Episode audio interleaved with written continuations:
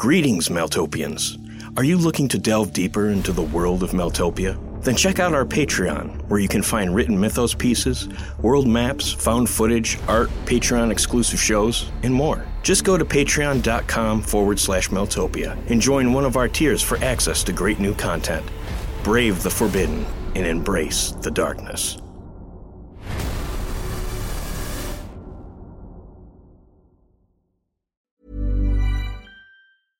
I'm Sandra, and I'm just the professional your small business was looking for. But you didn't hire me because you didn't use LinkedIn jobs. LinkedIn has professionals you can't find anywhere else, including those who aren't actively looking for a new job but might be open to the perfect role, like me.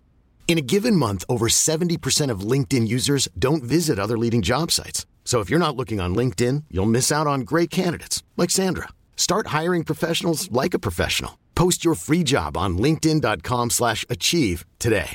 When you make decisions for your company, you look for the no-brainers. And if you have a lot of mailing to do, stamps.com is the ultimate no-brainer. It streamlines your processes to make your business more efficient, which makes you less busy. Mail checks, invoices, legal documents, and everything you need to keep your business running with stamps.com. Seamlessly connect with every major marketplace and shopping cart. Schedule package pickups and see your cheapest and fastest shipping options from different carriers. With rates up to 89% off USPS and UPS rates. And with the Stamps.com mobile app, you can take care of mailing and shipping wherever you are. Make the same no-brainer decision as over 1 million other businesses with Stamps.com. Sign up with Code PROGRAM for a four-week trial, plus free postage and a free digital scale. No long-term commitments or contracts. That's Stamps.com. Code PROGRAM.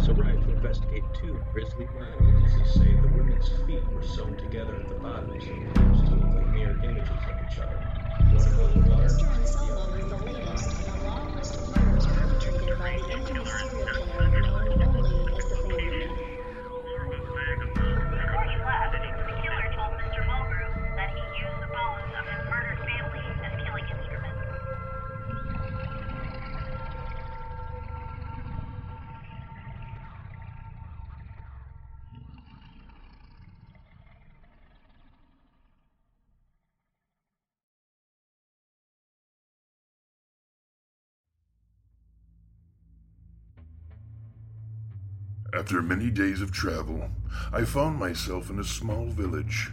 Its sole redeeming feature was a monument that had been built during the Great Darkness.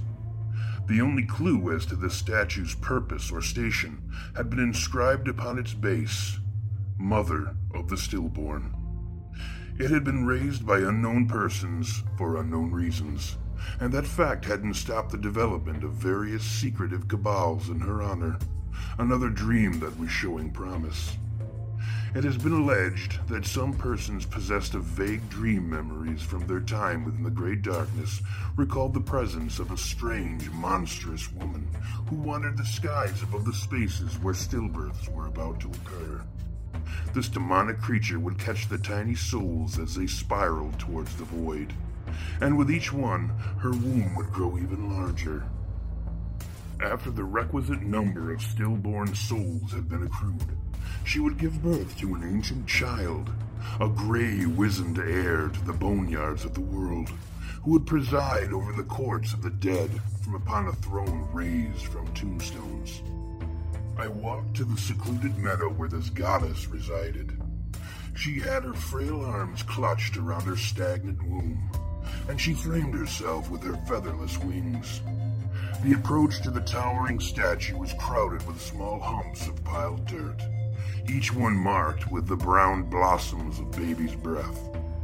The meadow had become a burying place for tiny hopes, where grief stricken mothers came to offer their lost children one last chance at life, or on life. The sable statue had become the single grave marker for throngs of the dead. I've never visited her before, yet I always wondered if a relationship existed between this mother and the one that presided over the dead world. Once I stood before her graven image, I could clearly see that no such connection existed. This was a mother who served a purpose, one that made her among the darkest functionaries of forgotten dreams. I stood in the meadow for quite some time, soaking in the statue's shadow. There was something about her face that reminded me of my own mother. It brought back a memory of a near dead twilight, where lingers the first clear memory I have of her. I remembered her pale face emerging from the red rimmed darkness. She was like a child born tonight, just a shadow swathed in cooling blood. Her smile was soft like a last breath, and her touch was the gossamer of fading dreams. Yet it was her eyes I remembered clearest. They were so black they shamed the night that surrounded them, and when they looked upon me, I was plunged beneath the lightless waters that fed from an endless sea of haunted primal night. All of this from only the pools that floated serenely above her delicate cheeks. At some point in my reverie, I think I might have reached out and touched the hem of the anthracite dress carved onto the statue in front of me. I might have spoken a name. It was a name that drifted between worlds, lost to both. My mother told me never to remember it. I didn't.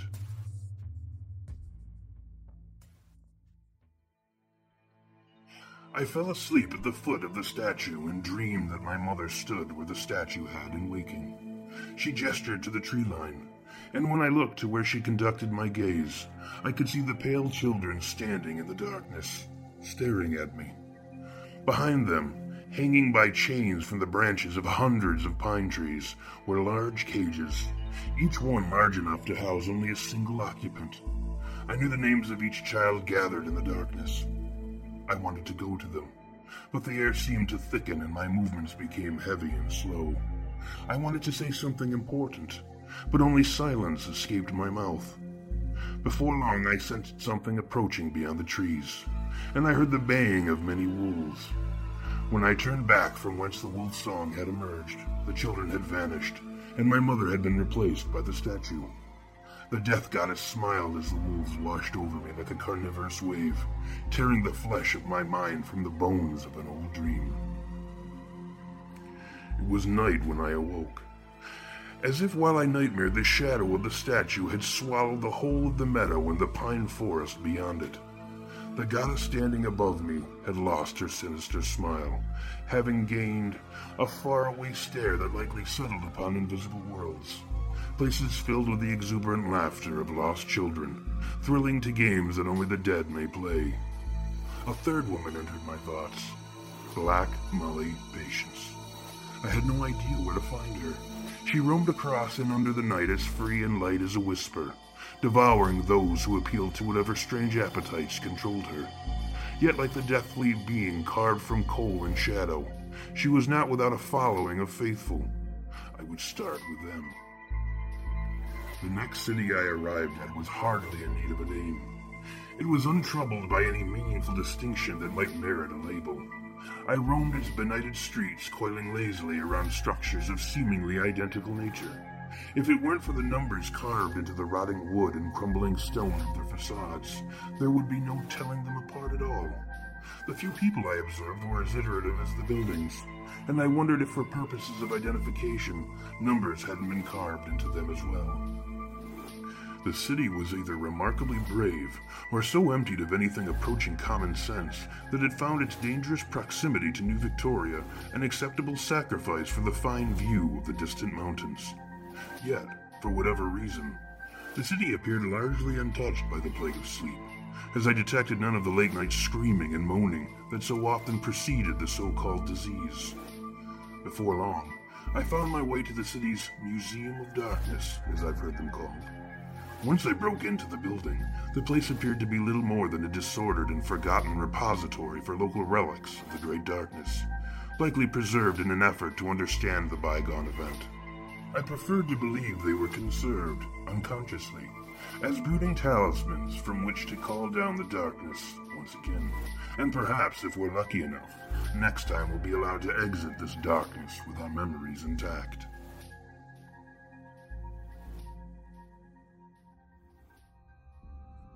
I sorted through hundreds of articles fashioned from solid madness before I alighted upon what I sought. In a box marked Monsters, I recovered a yellowed newspaper clipping that tracked the antics of those individuals who had come to be referred to by certain medical professionals as neo-psychotics, persons who had emerged from the great darkness governed by inhuman wit and savagery.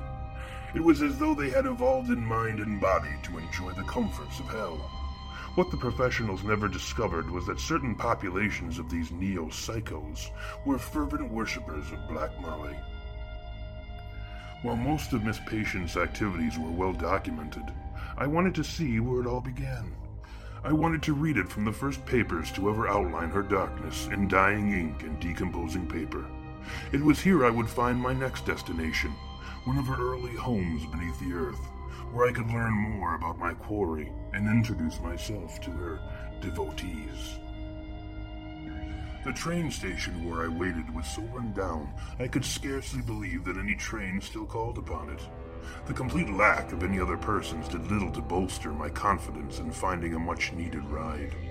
So, when the train made its scheduled stop just outside the abandoned city of Churchstone, exactly as foretold by the travel guide I had stolen, I was happily surprised.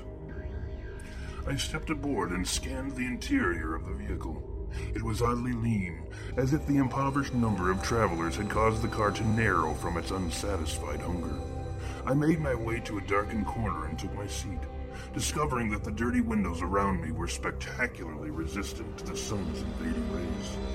All too often, the light overemphasizes the world beyond its more interesting nuances, eradicating shadows and denying mystery its purchase upon the darkness. According to my travel guide, the train had been repurposed for the transportation of the dead carrying them from various cities to a massive burning yard created during the numerous plagues leading up to the Great Darkness.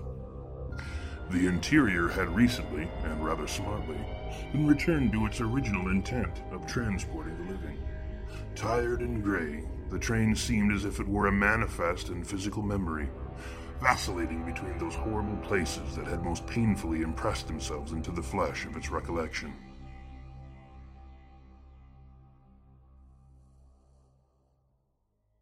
The car I occupied was empty, save for one other man.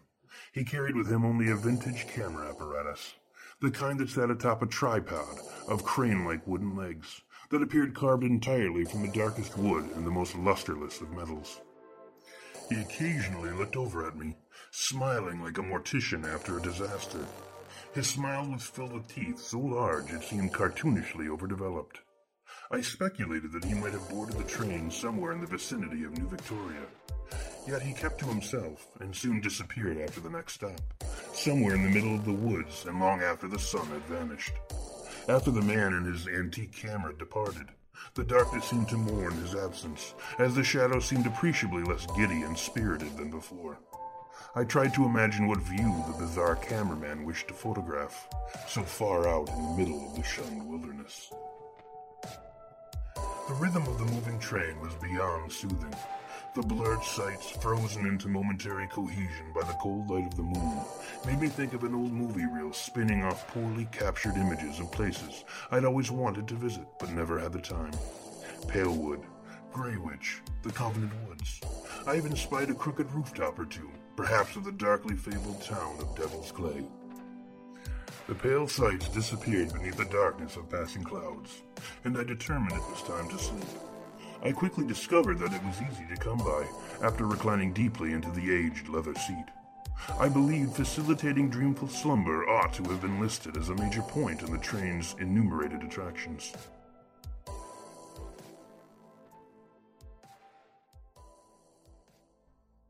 Immediately after I had fallen beyond the waking world, I felt a strangeness come over me, as if it were a thing under pressure that only sleep could discharge.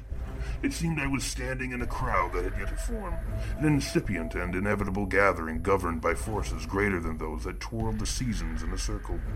I could also hear the approach of hungry things loping and scraping along a predestined path that would eventually bring us all together. The inevitability of this meeting initially irritated me, as I rather disliked the truncation of those liberties that made manifest a mystery hewn from wandering dreams and dead dust. I found myself very much wanting to resist the urge to blend with this congregation of hungry things. Yet it took no great amount of deliberation for the thought of such a congregation of blood and shadow to effectively win me over, and I was once again eager to participate in the deathly games to come. As soon as my mind drifted beyond the pool of cosmic currents, it began moving towards the dream. Yet when it reached the place where my dream should have been, there was something else there. A changeling of sorts. It looked as if my own dream had been stolen and somehow replaced with the nocturnal visions of another. I am a dreamer of no small skill, and I know my own dreams. This was not one of them. I dreamed I was in a house, a rather large and lavish one. I was looking through a window, watching a bird take its meal from a tree feeder. A noise the likes of which I'd never heard spread across the sky, blackening every bit of sound it happened upon, until all I could hear was the music of ripening madness. Then I was running through the streets, my naked feet slapping against the trembling earth. Everything was changing. The shadows were yawning open, becoming doors. The world began screaming. The collective scream mixed with the music of madness, together becoming a lone instrument, contributing only a few notes to the final and damning opus of a murdered world. I ran into the deep woods, fleeing madly the sounds of a once familiar world that was twisting into new shapes, breaking apart old habits, changing into the most terrible things imaginable. I penetrated deeper into the forest, the very branches of trees and scrubby bodies of thickets coming alive with demonic vitality. I stumbled through the mouth of a massive cave and waded blindly into the deep, moist darkness. There were other things cowering in there with me, and we huddled together, shivering. The dream abruptly changed. I was still underground, but at a different time, and I was moving at a brisk but decidedly measured pace despite the utter lack of light. There were other things surrounding me in the darkness. Whatever they were, they belonged to me, body and soul. My retinue and I moved beyond the underground rooms of the earth and entered the moonlight. When I looked upon the moon, its light pouring across my body, I beheld weird shapes stretching dark and massive across its face. Some of the intervening objects were moving, others held stone still and became the jutting towers of incredible cities, and still others possessed an enormity that suggested extra dimensions to their composition that hurt to dwell long upon.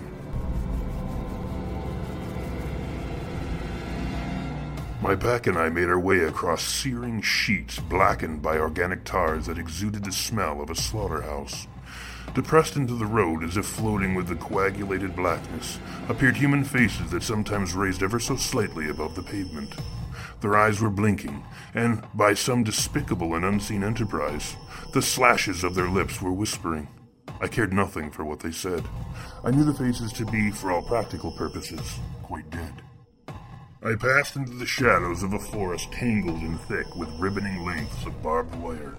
I ignored the struggling forms, ensnared by the toothsome coils, trapped like helpless prey by unseen mechanical spiders that stalked the webs of bloody, serrated steel. Finally, we came upon our destination, a gigantic factory.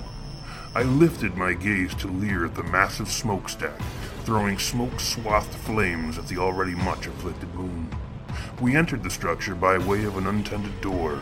Something monstrous attempted to rise up against us as we poured inside. We fell upon the faceless thing en masse, and I joined my rapacious companions in the eating of it. We were almost a single entity as we traversed the lower floors of the building, seeking the rooftop. Outrageous shapes attempted to block our path, but we were a biblical flood that could not be stopped or slowed. What living things we washed over we left behind as mere scattered teeth and bone. The last door fell to us as we surged onto the rooftop. There, squatting atop its smoldering smokestack throne, we beheld a terrible creature. It rose from its seething seat at our approach and tried to burn my mind to ash with its vulgar presence. An unapologetic existence that flouted common sense and cosmic law. I shot back with roars from my legion of monsters. I'd become no less a violation of nature than the being standing before me, and I was pleased to seize the opportunity to demonstrate that fact.